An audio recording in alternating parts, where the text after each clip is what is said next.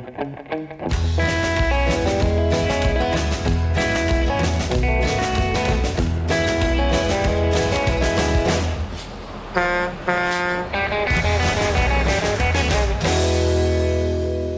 welcome to another edition of On the Road with Legal Talk Network. This is Lawrence Clay. I'm the host for today's show, which is being recorded from the Clio Cloud Conference here in Nashville, Tennessee, the volunteer state. And I've got a couple of great guests with me. We're going to be talking about Zapier. And so we're going to do a quick introduction. We got Foojan Shabrang and we've got Scott Hamilton. So uh, why don't you tell the audience just a little bit about yourselves before we get started?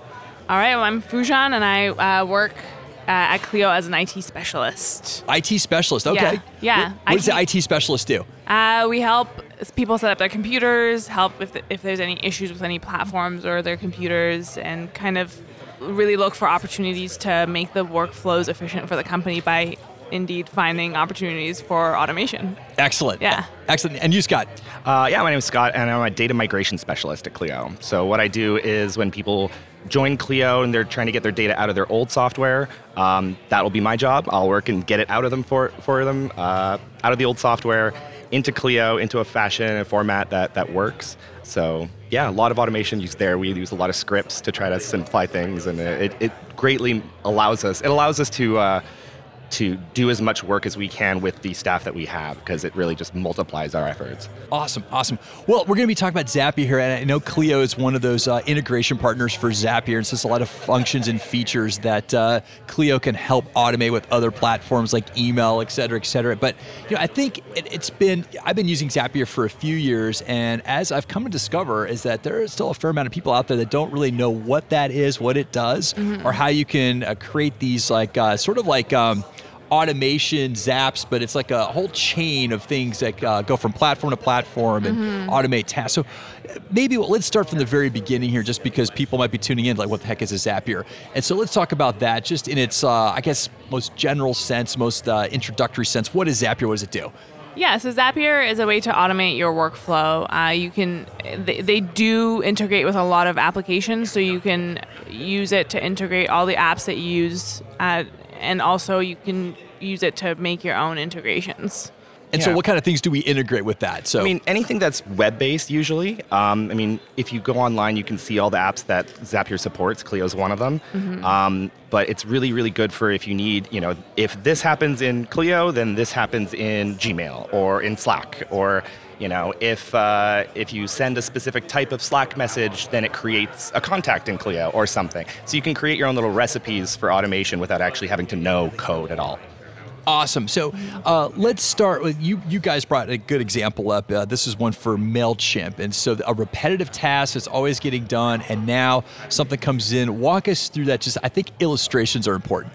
Yeah, so um, I mean, with Mailchimp, what a lot of people will do is they use Mailchimp for sending out marketing emails. So um, you know, when you create a contact in Clio, you want that contact and their email already in Mailchimp, so you can get them on that mailing list. They're stuck on there, um, but a lot of people do that manually. So they create everything in Clio, and then they have to go into a new tab and then create everything in Mailchimp. So with Zapier, it's just automatic. It'll take all of the information from the intake in Clio and then immediately push it to Zapier, so they're getting marketing emails right away. Okay, so there's newbies out there that have never used Zapier before, and so uh, what are some of your recommendations for getting started? So I think I think it's a free account initially speaking. Mm. And I don't own stock in Zapier; they're not a sponsor of the network, but it is a useful tool. So walk them through that. Like, how do you get set up, and uh, what what can you expect when you when you log on? Uh, so it's a pretty easy registration, and then when the integration part comes when you actually start a Zap. Uh, I will say that the, the free version does have single step zaps only, which are great for if you want to set up general tasks.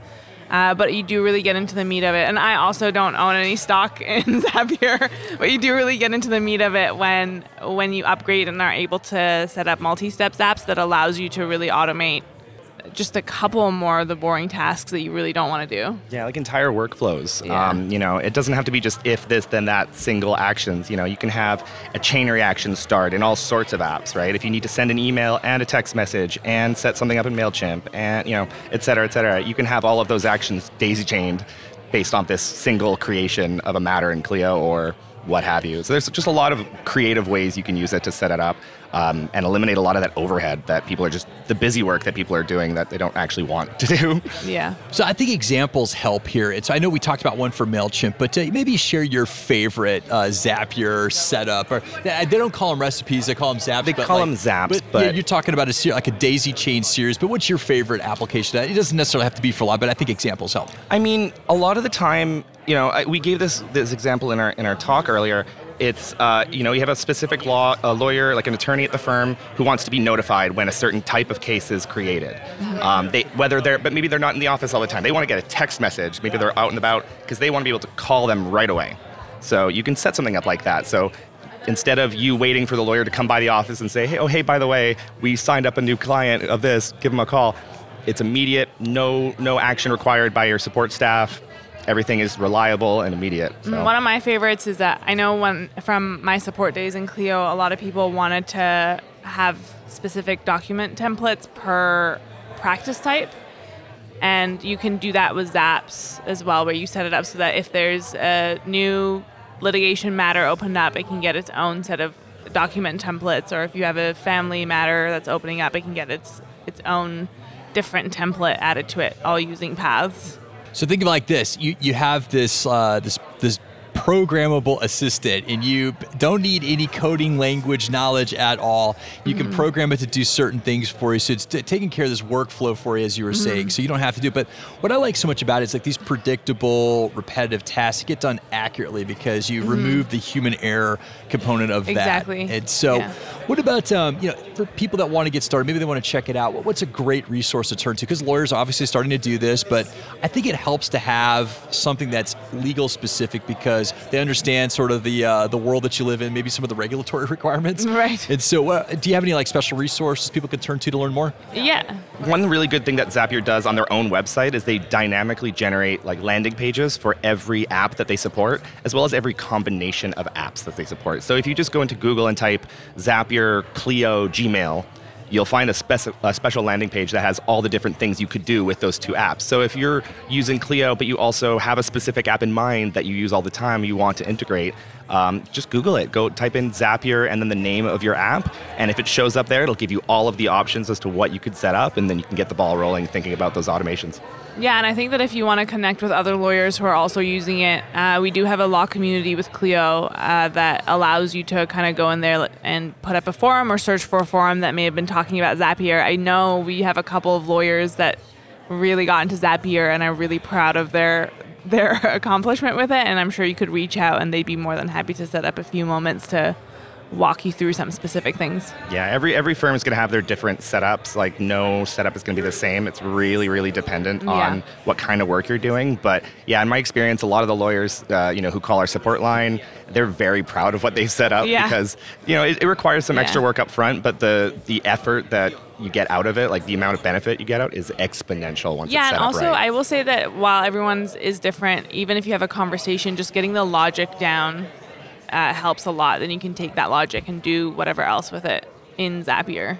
All right, so work efficiently. Let others do the work for you, especially if you don't have to pay them. That's the best part there. So it's Zapier. It's a computer program, Z A P I E R. So last question for you, because uh, this is something that comes up. You know, we use it in the production world, and so you know, uh, Zapier automates some tasks. We get a new sponsor, sends us an email letting everybody know, hey, there's a new sponsor, um, and so we get that notification, and it also does some other things with just our record keeping and and all that. But one of the things I have noticed is like when there's a software update or something's going on out there, like there's a bug or something like that. Like sometimes these uh, these apps, uh, this recipe of automated tasks, it'll break down somewhere. So I, I think, uh, John, you said that um, like you've got like a recommendation for Yeah. lawyers just to kind of like troubleshoot that process a little bit because if you're not doing the work yourself, you're not overseeing it. It's being done for you. Sometimes it slips away and you don't know. Exactly. So what should lawyers be Yeah. doing to try to prevent that from happening? I would recommend setting a reminder, in whatever cadence you like, but usually about once a month it's pretty good just to double check to make sure they're still functional. Because sometimes when updates happen, the zaps may break,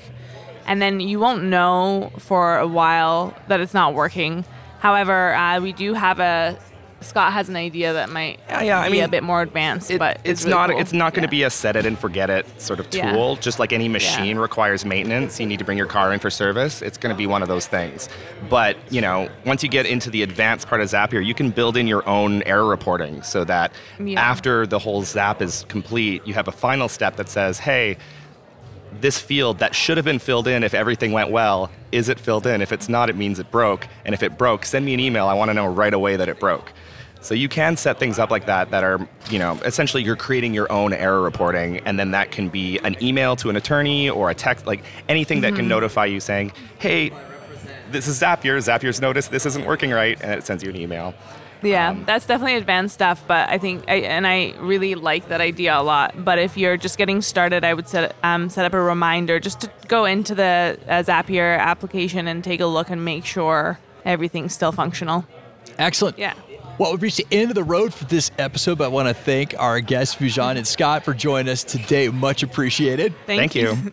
And also, thank, Thank you, you, listeners, for tuning in. And if you like what you heard, please rate and review us in your favorite podcasting app. But better yet, recommend us to one friend, maybe 10 friends. Get 10 of your friends to sign up. Always much appreciated. We'll see you next time for another episode of On the Road with Legal Talk Network.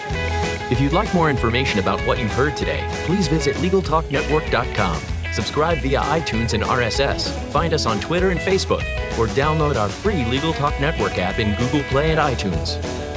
The views expressed by the participants of this program are their own and do not represent the views of, nor are they endorsed by, Legal Talk Network, its officers, directors, employees, agents, representatives, shareholders, and subsidiaries. None of the content should be considered legal advice. As always, consult a lawyer.